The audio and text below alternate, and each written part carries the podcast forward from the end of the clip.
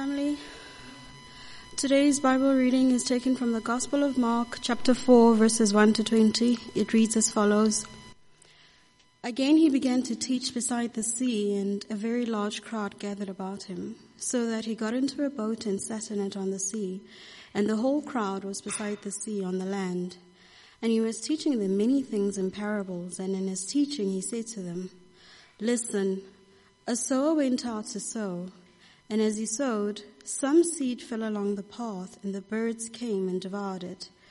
Other seed fell on rocky ground where it did not have much soil, and immediately it sprang up, since it had no depth of soil.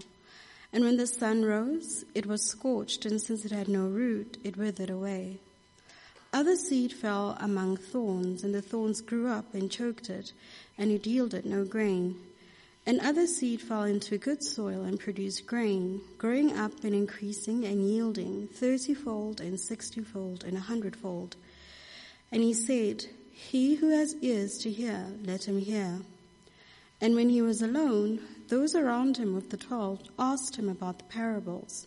And he said to them, To you has been given the secret of the kingdom of God.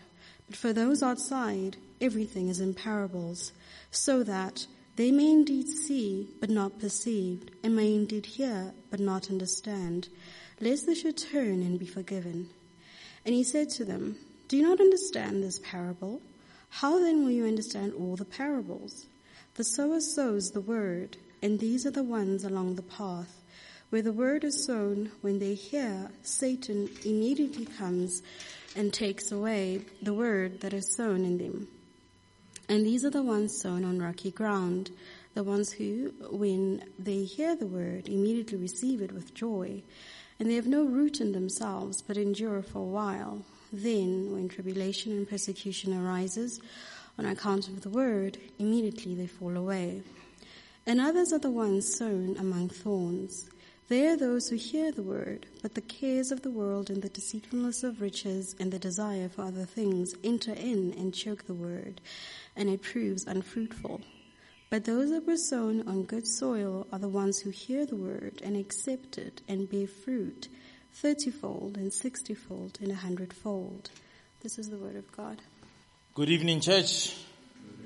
Uh, what a joy to uh, be together for the last um, couple of weeks. Uh, for the last weeks or so, um, we we have had guest speakers, um, and they've been blessing us from Romans chapter 8. And tonight we um, venturing back into Mark's Gospel, which we started off um, at the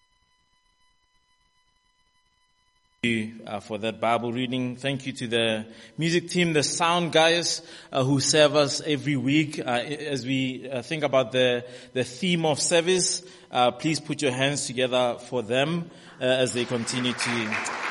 Um, to serve us and give their time to um, to to to the work here. Um, it is such a a privilege. Um, as I said, we're starting off a new series, and the last time we we titled it uh, "Under Construction." And let me just explain what um, what that's all about. Uh, so, under construction, uh, what we said at the beginning of the year is that the Christian life is like Midrand. Uh, it is always under construction. Uh, and what we mean by that is that there's always an area of your life where God wants to build you. Uh, there's always an area of your life where God wants to demolish something that is terrible, that just looks bad, and He wants to build up something new in that space. Uh, so there's always, always uh, something uh, coming up, something being developed. If you look at Midrand, there's always plots, there's often plots that you see and then three months later, four months later, a year later, there's a, a block of flats um, just there overnight. If you leave Midrand uh, for a year, uh, it will look totally different when you come back. Such is the Christian life. Uh, that there's some areas of your life that are unproductive, and God wants to venture into those areas and make them productive for, for His kingdom. And so that's what we mean by under construction. To put it in other words, the Christian life is always about learning new things. It's always about relearning some of the things that we've picked up over the years. Um, it's always about unlearning certain bad behaviors, particularly uh, behaviors, particularly thought patterns about who we are and what it means to follow Jesus. So that is the Christian life. Uh, to use a fancy Christian word, it is the life of discipleship. Uh, discipleship simply means following and learning from Jesus, sitting at his feet and learning and unlearning. And it's the kind of learning that changes the way you behave uh, and live out your life. So that's what we are about, and that's what Mark's gospel is focused in on. It's focused in on who Jesus is, because if we to follow Jesus, uh, then we ought to understand who he is, uh, so that we uh, we can follow him better. What kind of king is he, uh, so that we can be better empowered um, to follow him.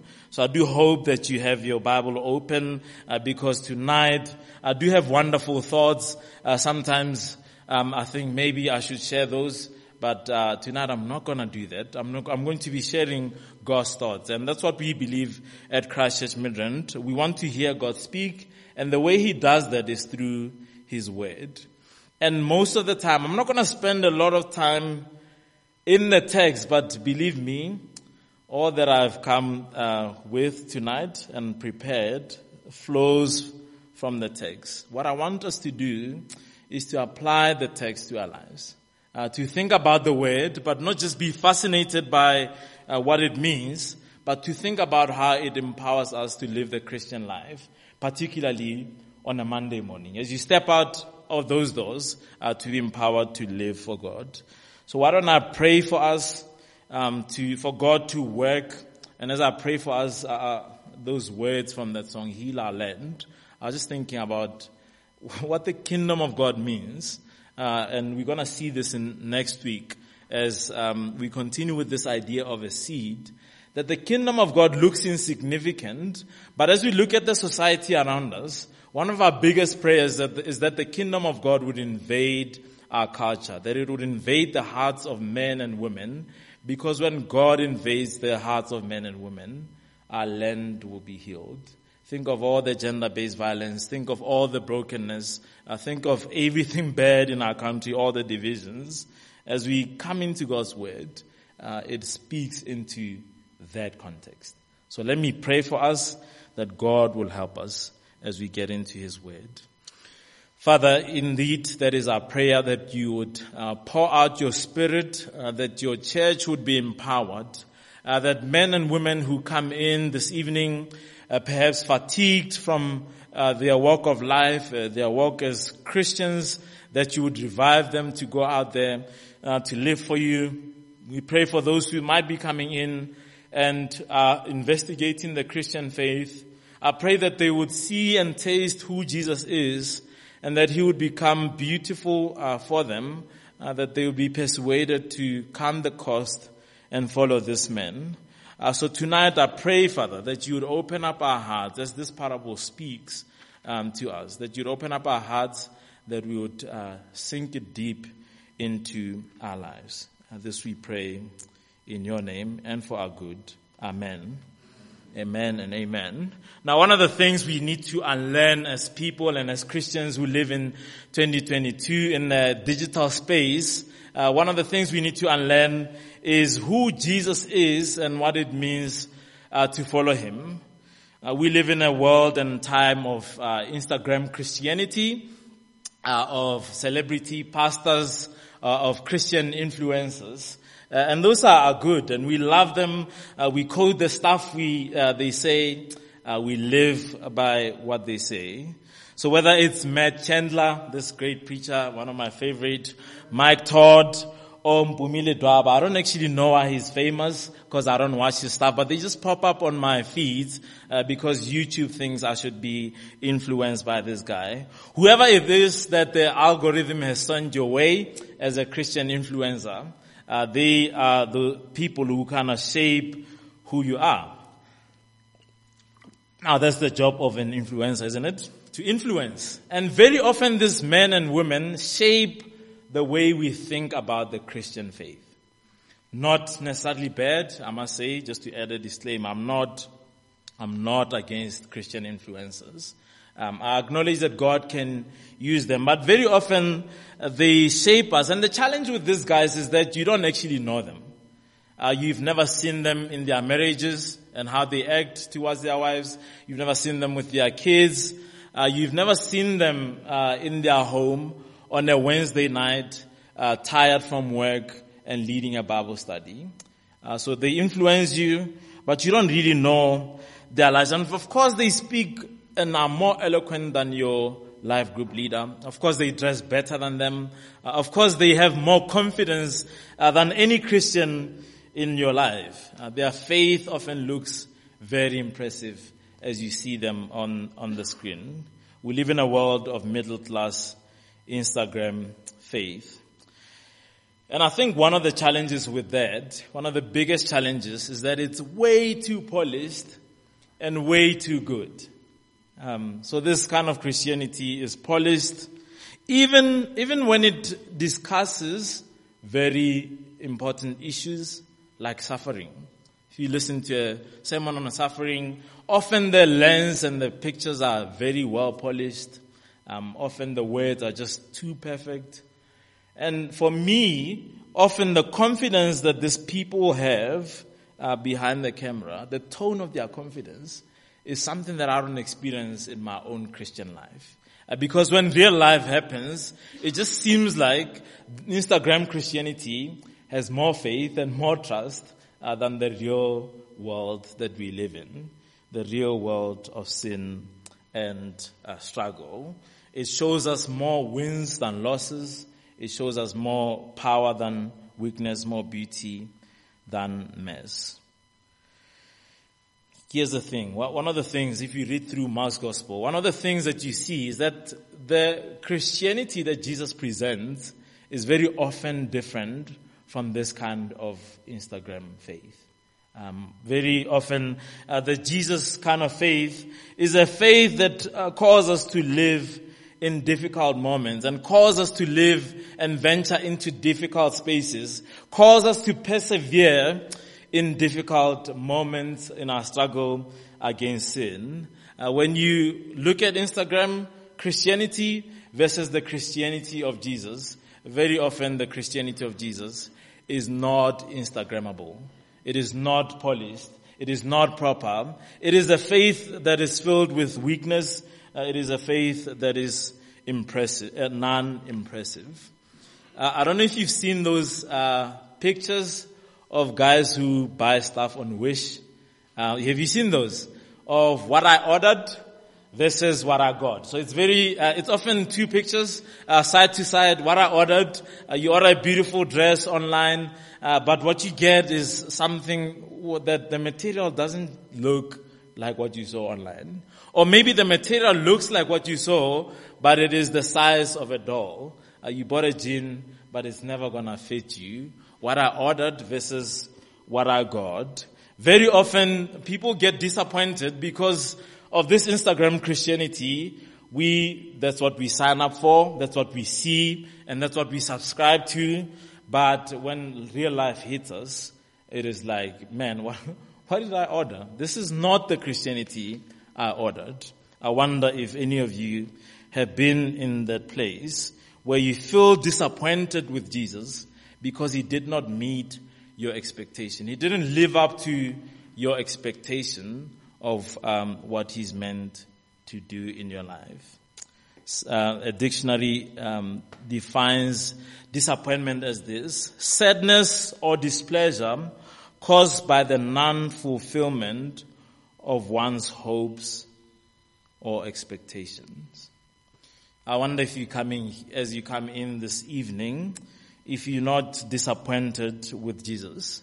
That Jesus somehow, perhaps you're in your 30s and you're thinking to yourself, he hasn't met my expectation. He hasn't met my hopes and dreams. The kind of Christianity I subscribe to is not the one that I am experiencing now. But the one thing that we're gonna see this evening, particularly in Mark's gospel, is that most of the Bible is written in the context of crisis, of struggle, of brokenness. And most of the Bible is God's word to people living in that situation. And it's God's word wants, uh, wanting to empower them as they walk through those realities of life.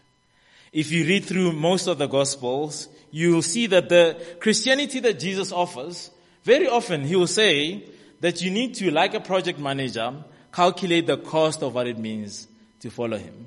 Uh, so weigh out the cost of what it means um, to follow him. In fact, on one occasion, uh, Jesus was preaching and a few people left him. And then he turned to his disciples and said, are you guys also going to leave? And they said, where, where else can we go? You have the words of eternal life. That's the kind of Christianity that we see here in the scriptures. One that calls you, calls you to calculate the cost because it's going to be difficult. Jesus is calling you to difficult areas. Uh, Jesus is calling you uh, to follow him even when the going gets tough. And very often, the longer you live, the going will get tough. Amen. I don't know if you've been there. Maybe it's just me. You guys look like you are godly and you never go through um, all sorts of challenges. You just have the Instagram life. Um, but here's the thing: the Christians in Mark's gospel, uh, their Christianity was not uh, Instagrammable. Now, here's the thing: Jesus comes, 2022. If he had to come uh, to Vida Cafe at Carlswald uh, to hang out with you, have a flat white coffee with you, beautiful, one of the best coffees um, out there at Vida Cafe. Um, one of the things he will tell you is that life is not going to be rosy. Uh, you are not always going to be winning at the game of life. Very often there will be moments where pressure mounts up. Pressure mounts up. If there was water in here, I was going to squeeze this thing, and then there was going to come water. Because when pressure mounts up, um, it squeezes us. And very often what comes out is sin and brokenness. We react negatively uh, to the pressure that comes to us. But one thing from our text this evening that Jesus would want us to know is that the only faith that can grant us in times of pressure is the one that has sunk deep enough to grow roots in your heart.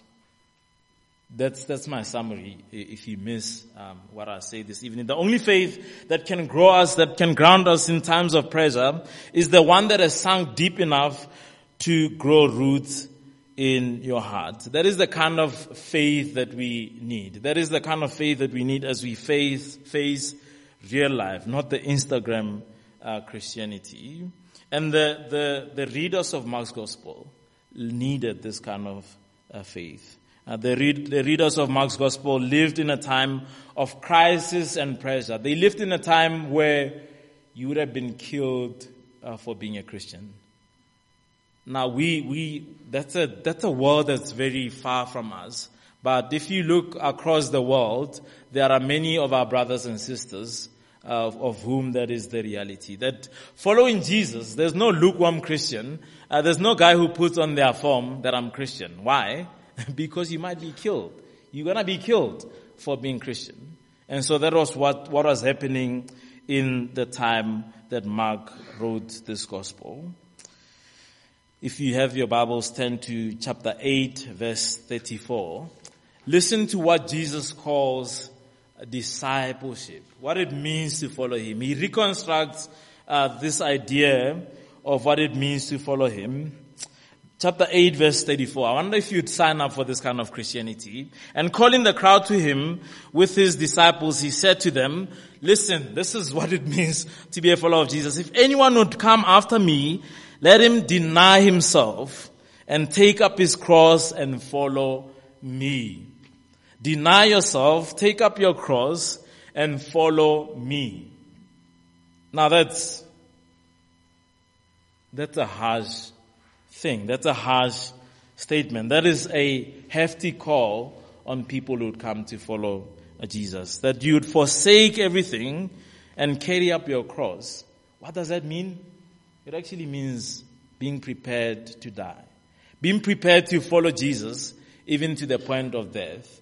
And throughout Mark's gospel, we see that Mark presents to us a Jesus who dies on the cross. Why is he doing that? He wants his followers to realize that if their king died, uh, if their king suffered, then as their servants, they will also go through the same thing.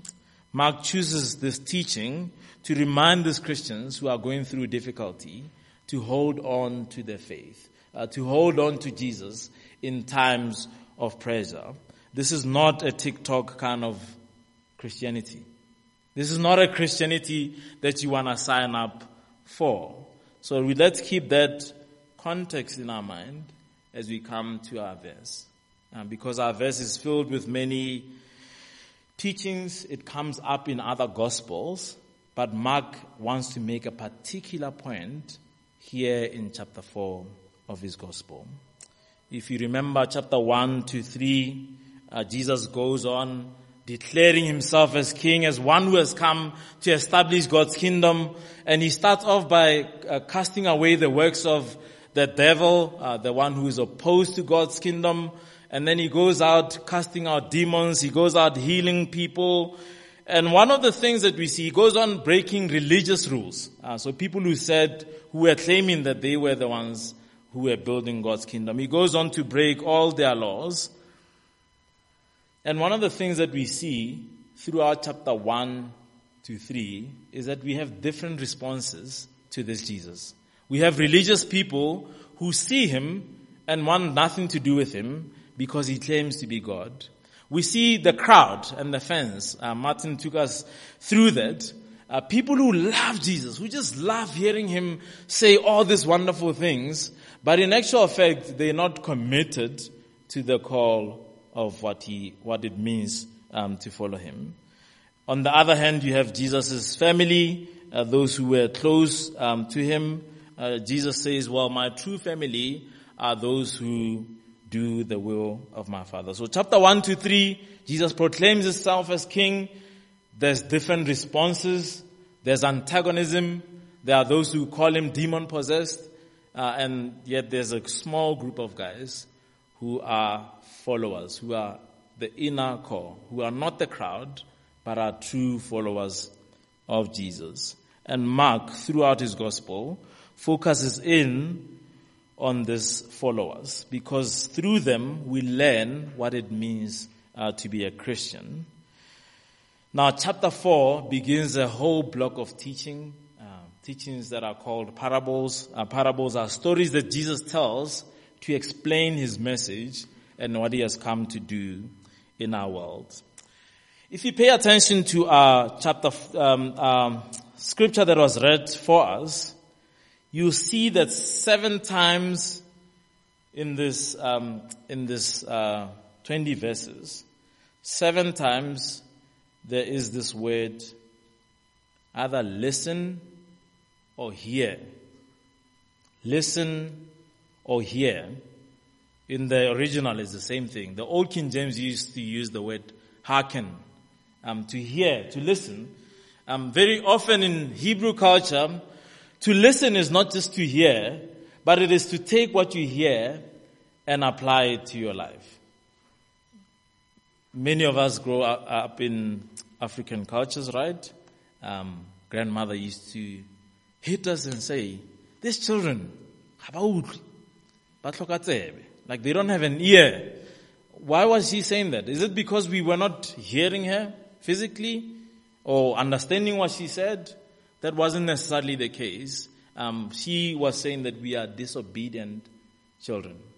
We heard, but we didn't hear. And that's what we see here in chapter 4 of Mark's Gospel. The call to hear. Have a look at verse 3. Uh, this is a command. Listen have a look at verse 9. So the start of uh, the parable, Jesus begins with the words, listen. And then verse 9 he said, and he said, he who has an ear to hear, let him hear. So if you and I need a kind of faith um, that withholds and stands uh, when troubles come, when pressure mounts up, hearing and listening and obeying Jesus is the thing that cultivates that kind of faith. And that is what our verse is uh, focused in on. That is what Mark chapter 4 is about. Have a look at verse 1 and 2. And again he began to teach beside the sea. So we're transitioning from the stories of him uh, going around casting out demons, teaching in synagogues, uh, and he began to teach. So we get this uh, block of teaching and a very large crowd gathered about him so that he had, he had to go into a boat and set it, set in it on the sea and the whole crowd was beside the sea on the land. Picture the scene there. This is not a yacht.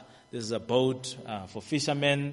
Uh, Jesus, because the crowd is coming in to listen to him. The crowd loves Jesus, isn't it? The crowd loves it when he does miracle. The crowd loves it when he heals them and sorts out their problems. So they've come to hear him because he's quite popular. And so he jumps onto a boat, uh, pictured with me as they push him uh, away from the crowd. Uh, there's that guy who's hustling, selling fish uh, to those who are listening. Uh, the crowd, there's no social distancing again, nobody to take uh, temperatures, but they're there nonetheless. They're there to hear Jesus speak uh, because Jesus has some kind of uh, authority. People love him, or do they? Then he begins to tell this story that was read to us. It is a story uh, that is based in an agrarian society of a of a sower, uh, someone who sows seed. He goes along and he uh, he sows seed, um, and some of it falls on rocky ground, some of it falls by thorns, uh, some of it does not get it falls on hard soil, and so the birds come and eat it, and then one of it, uh, the seed falls on fertile soil and it sinks in and it grows. It produces a great harvest. Simple story and the crowd are listening in and wondering to themselves, man, that is so powerful. I wonder what this guy is talking about. Um, it's a simple story of a guy who goes and plants, but nobody understands what, he, what it means uh, until Jesus goes with his group of guys and explains to them what this parable means. This parable is about what it means for you and me to live the Christian life in a pressured society.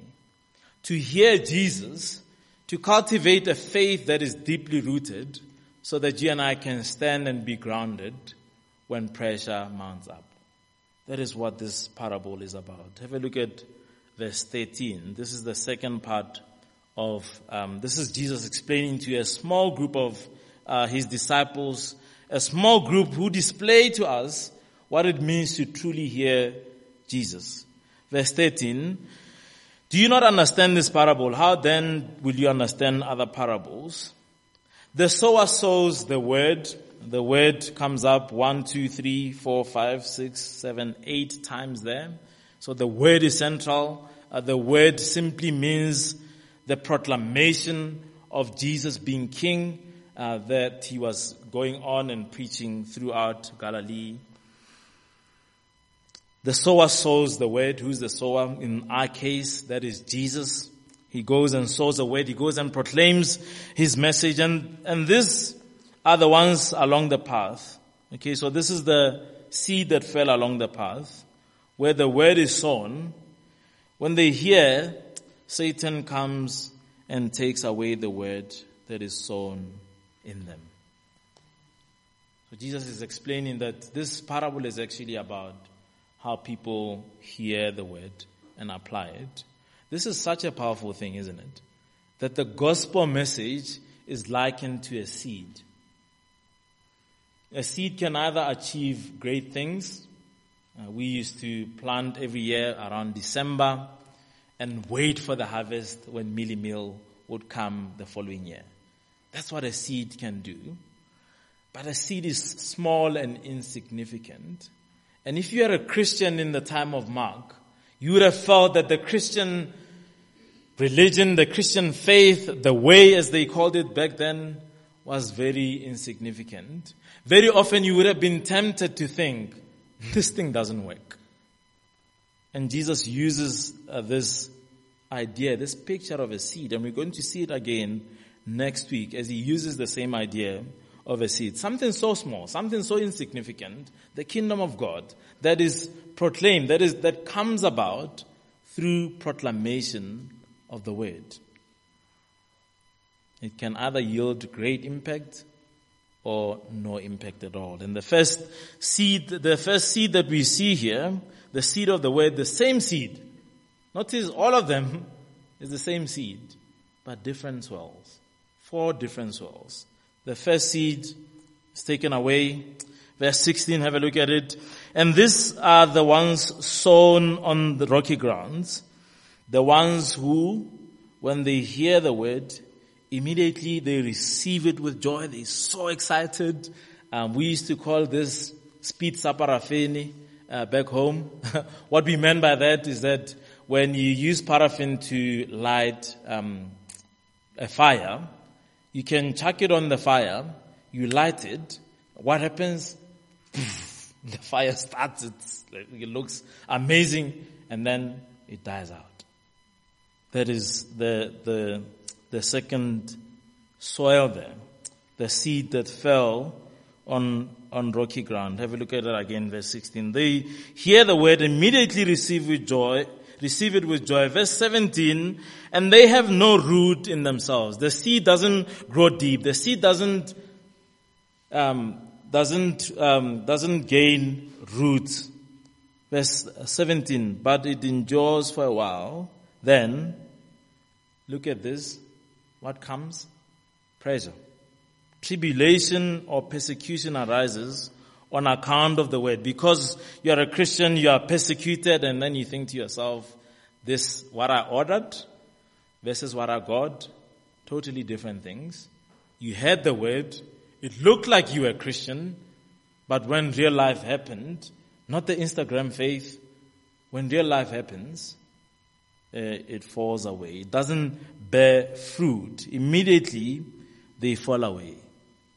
How many of us have seen those kind of people? People who hear the gospel message, maybe you at a church and they, they heard the message and then they stepped forward, somebody prayed with them, they were so excited, and then maybe something tragic happened. Uh, perhaps they started, they finished varsity, and for four or five years couldn't find a job the expectation of Jesus, a Jesus who blesses them, a Jesus who makes things go well, versus what they got. Those two realities don't match. And what happens? They fall away. That's the seed that fell on rocky ground. And verse 18, and the ones sown among thorns, they are those who hear the word, but the cares of the world and the deceitfulness of riches and desires for other things enter in and choke the word, and it proves unfaithful. Something that is common with all those three different seeds is that they never gain root.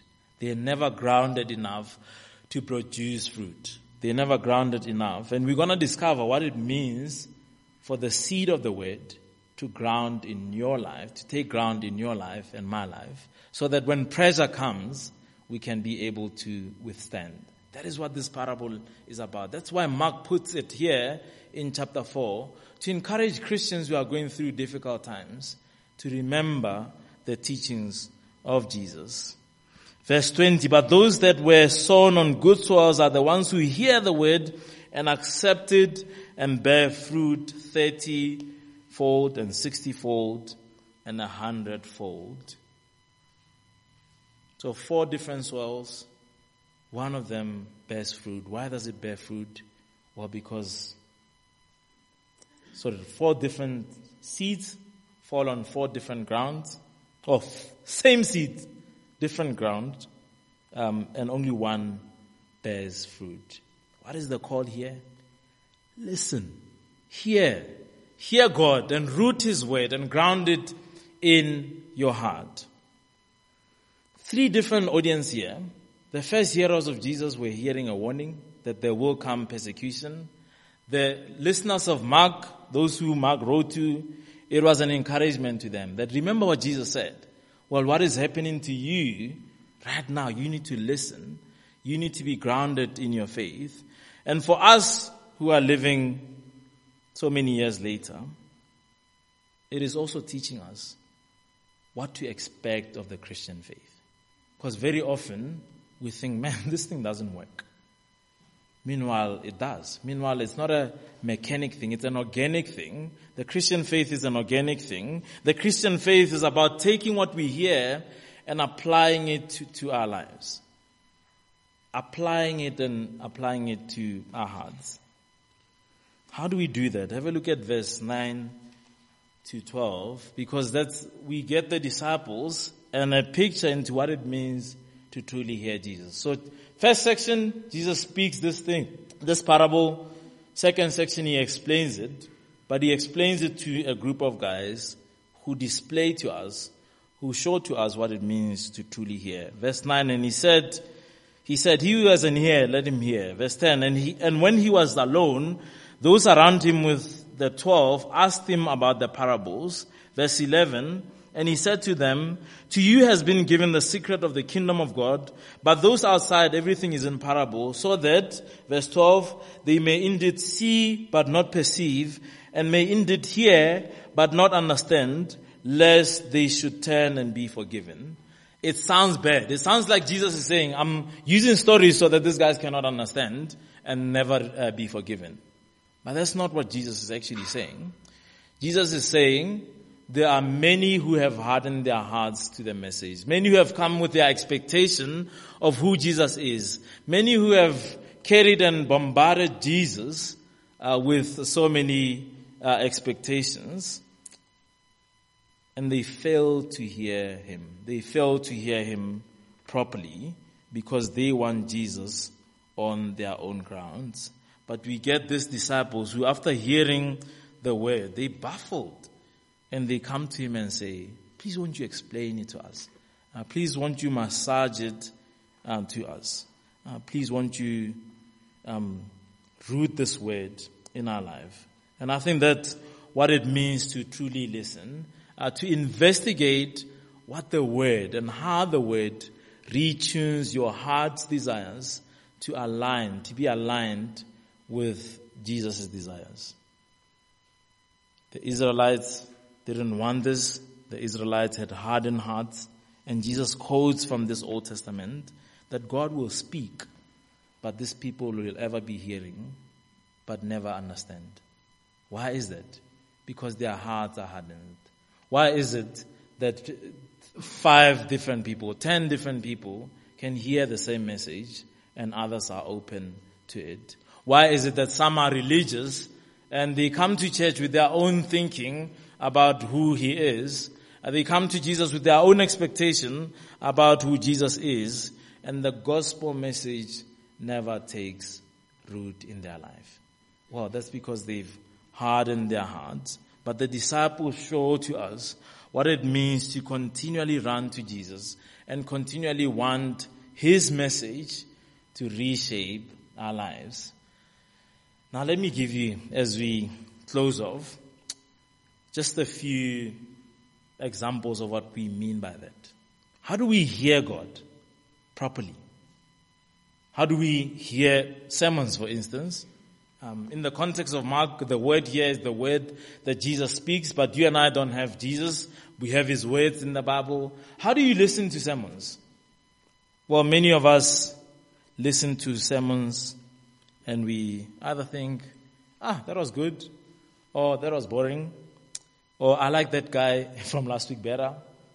Um, few couple of months back, Martin was preaching on greed. He was on fire.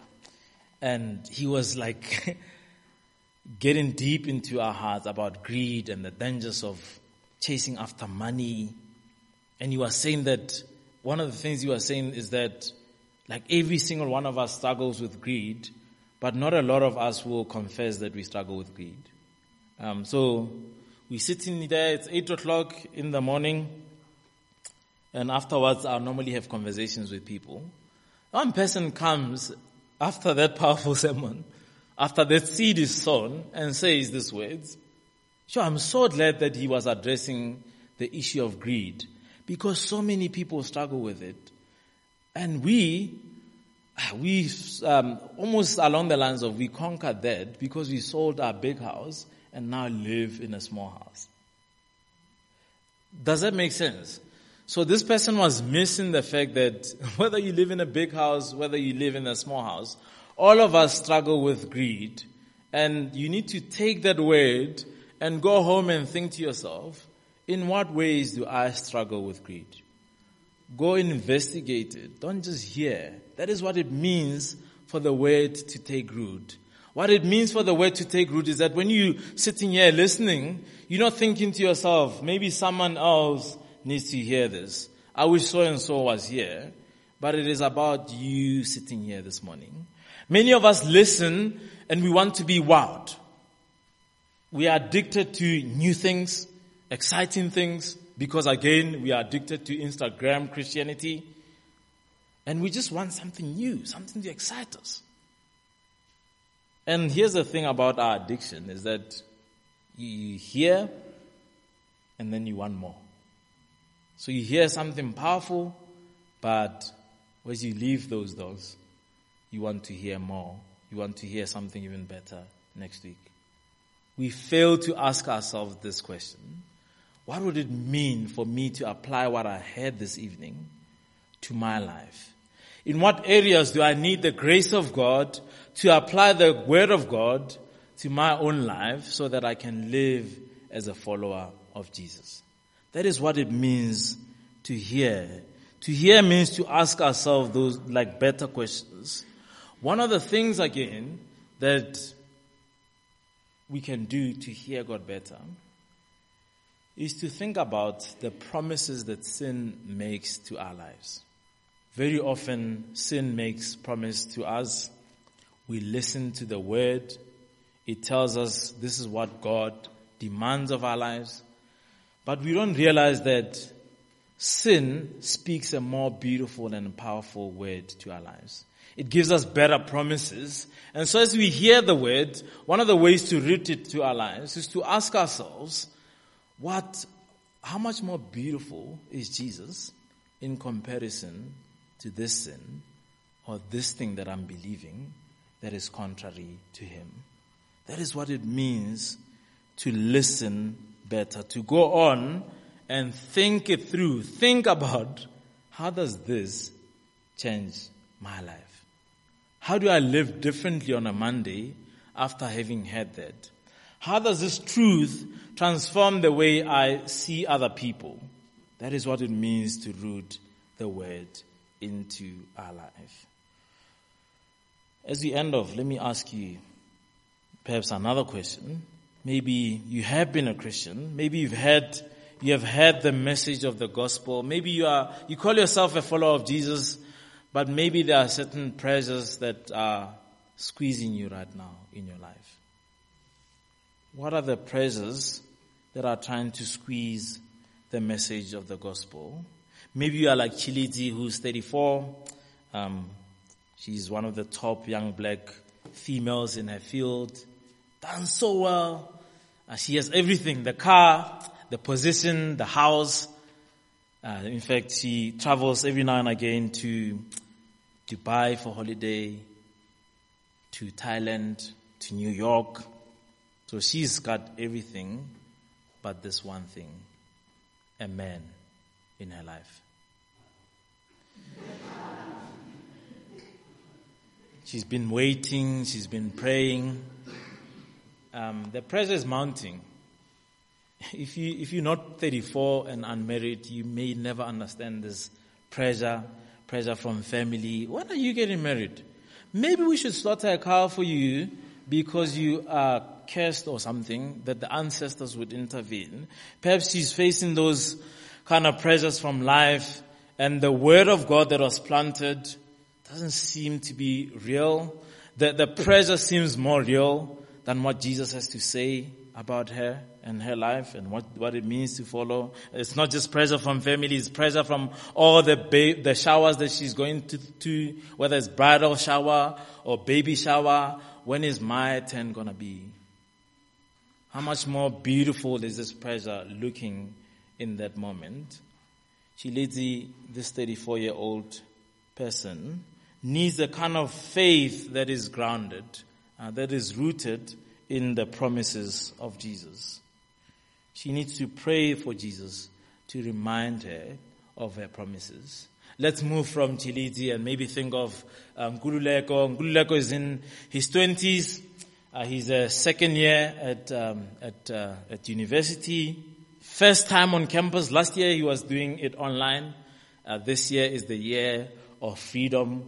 She grew up, he grew up in a Christian home, but man, this is, this is a joyful moment because now all that he has learned over the years, uh, he's just gonna forsake it. He just wants to live the good life. And what Nkululeko believes, uh, because of the pressure of his friends and the, the desires of this world, is that following Jesus sucks and following the joys of this world is much better. Pressure, pressure, pressure. If you've never been uh, in that kind of pressure, you'll never understand uh, that it's often way more attractive than what Jesus calls us to.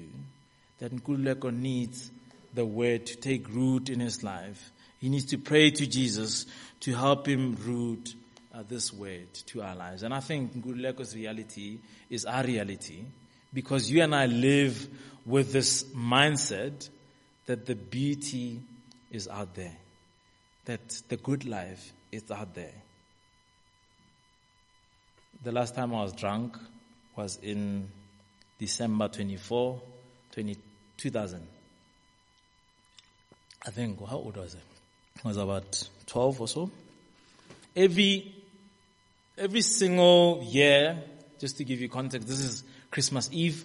Every single year before then, we would be locked in a yard. So my grandfather was a very strict guy and he would lock us inside. They would buy us nice food. They would buy us, uh, we call them crickets, ne? uh, fire, what are they called in English? Fireworks, right? So it was fun, it was, it was joyful, man. It was secure, it was a loving environment. Um, my grandparents loved us and it was such a joyful moment. Sometimes our cousins would come by and at, uh, at night would light those fireworks. It was such a joy. But every now and again, this joy that was inside felt like a cage. It felt like we were not loved. It felt like as I looked outside and saw my friends walking around, drunk from the tavern, that they were having a better life than what I was having. So I was inside, secure and enjoying it, but did not realize because my face was like this on the fence. I believed that the good stuff is out there. The reality of my security at home had not sunk in. And very often that's what happens with us as Christians, isn't it? That we believe that the good life is out there. And because of that, pressure will come. And when pressure comes, we will give in to that pressure. And the word of God that was spoken to us will um, just become nothing. So Nkululeko struggles with this. We struggle with this. We need to pray to God to help us continually massage the gospel in our hearts. Continually believe, Jesus, you are better than anything in this world. You better than the pursuit of success in this world. You better than me drifting away with a douchebag at the office because I'm feeling the pressure of being 34 and unmarried. Jesus, you better than that. Help me believe that. Very often we don't believe it. Amen. And we venture off and cause so many problems that are far off into our lives. Last guy, Tumelo, 42, married with four kids. His motto in life is more money, more money and more money. Tumelo does not see it, but he needs the word to take root in his life. He needs to believe the words of Jesus that say that life is more than the possessions that we have. His life is filled with meetings after meetings, trying to close the deal so that his family can live comfortable, trying to keep up the lifestyle of Midrand, he doesn't see that it's, it's coming to destroy him. He needs the word of God to sink deep in his life. May God do that. I don't know where you are, but may God help you to massage his word and his promises into your life. that when pressure mounts, you'll be deeply rooted. Amen. Let me pray for us. Father, thank you so much for this, your word. Uh, thank you that you, you, many years ago called Christians who were facing pressure and crisis, um, to remember the gospel and to remember your promises. Uh, that your promises would shine much brighter than the promises of this world, that they would shine brighter than their struggles. And I pray this evening for someone who's struggling, who just wants to give in, that you'd encourage them this week that your promises are far better than what this world has to offer and that they would be rooted and grounded in you. I pray that they would talk to somebody this evening to help them, to pray with them, and to keep them accountable. I pray, Lord, for someone who came in not knowing Jesus, uh, that they would be, to, would come to this realization uh, that Jesus is by far better than the promises of this world and that His word this evening would bear fruit in their lives. That this word, His word this evening would be massaged, that they would go home and want to investigate further their Christian faith. I pray for many of us who are going through difficult moments and we are tempted to drift away from Jesus because somehow we disappointed. I pray that we will be honest with our disappointment, but I pray that we would cling and run to Jesus. Father, help us. Uh, Father, empower us. Uh, do in us a great work that we cannot do of ourselves. This we pray in Jesus' name and for our good. Amen and amen. Amen.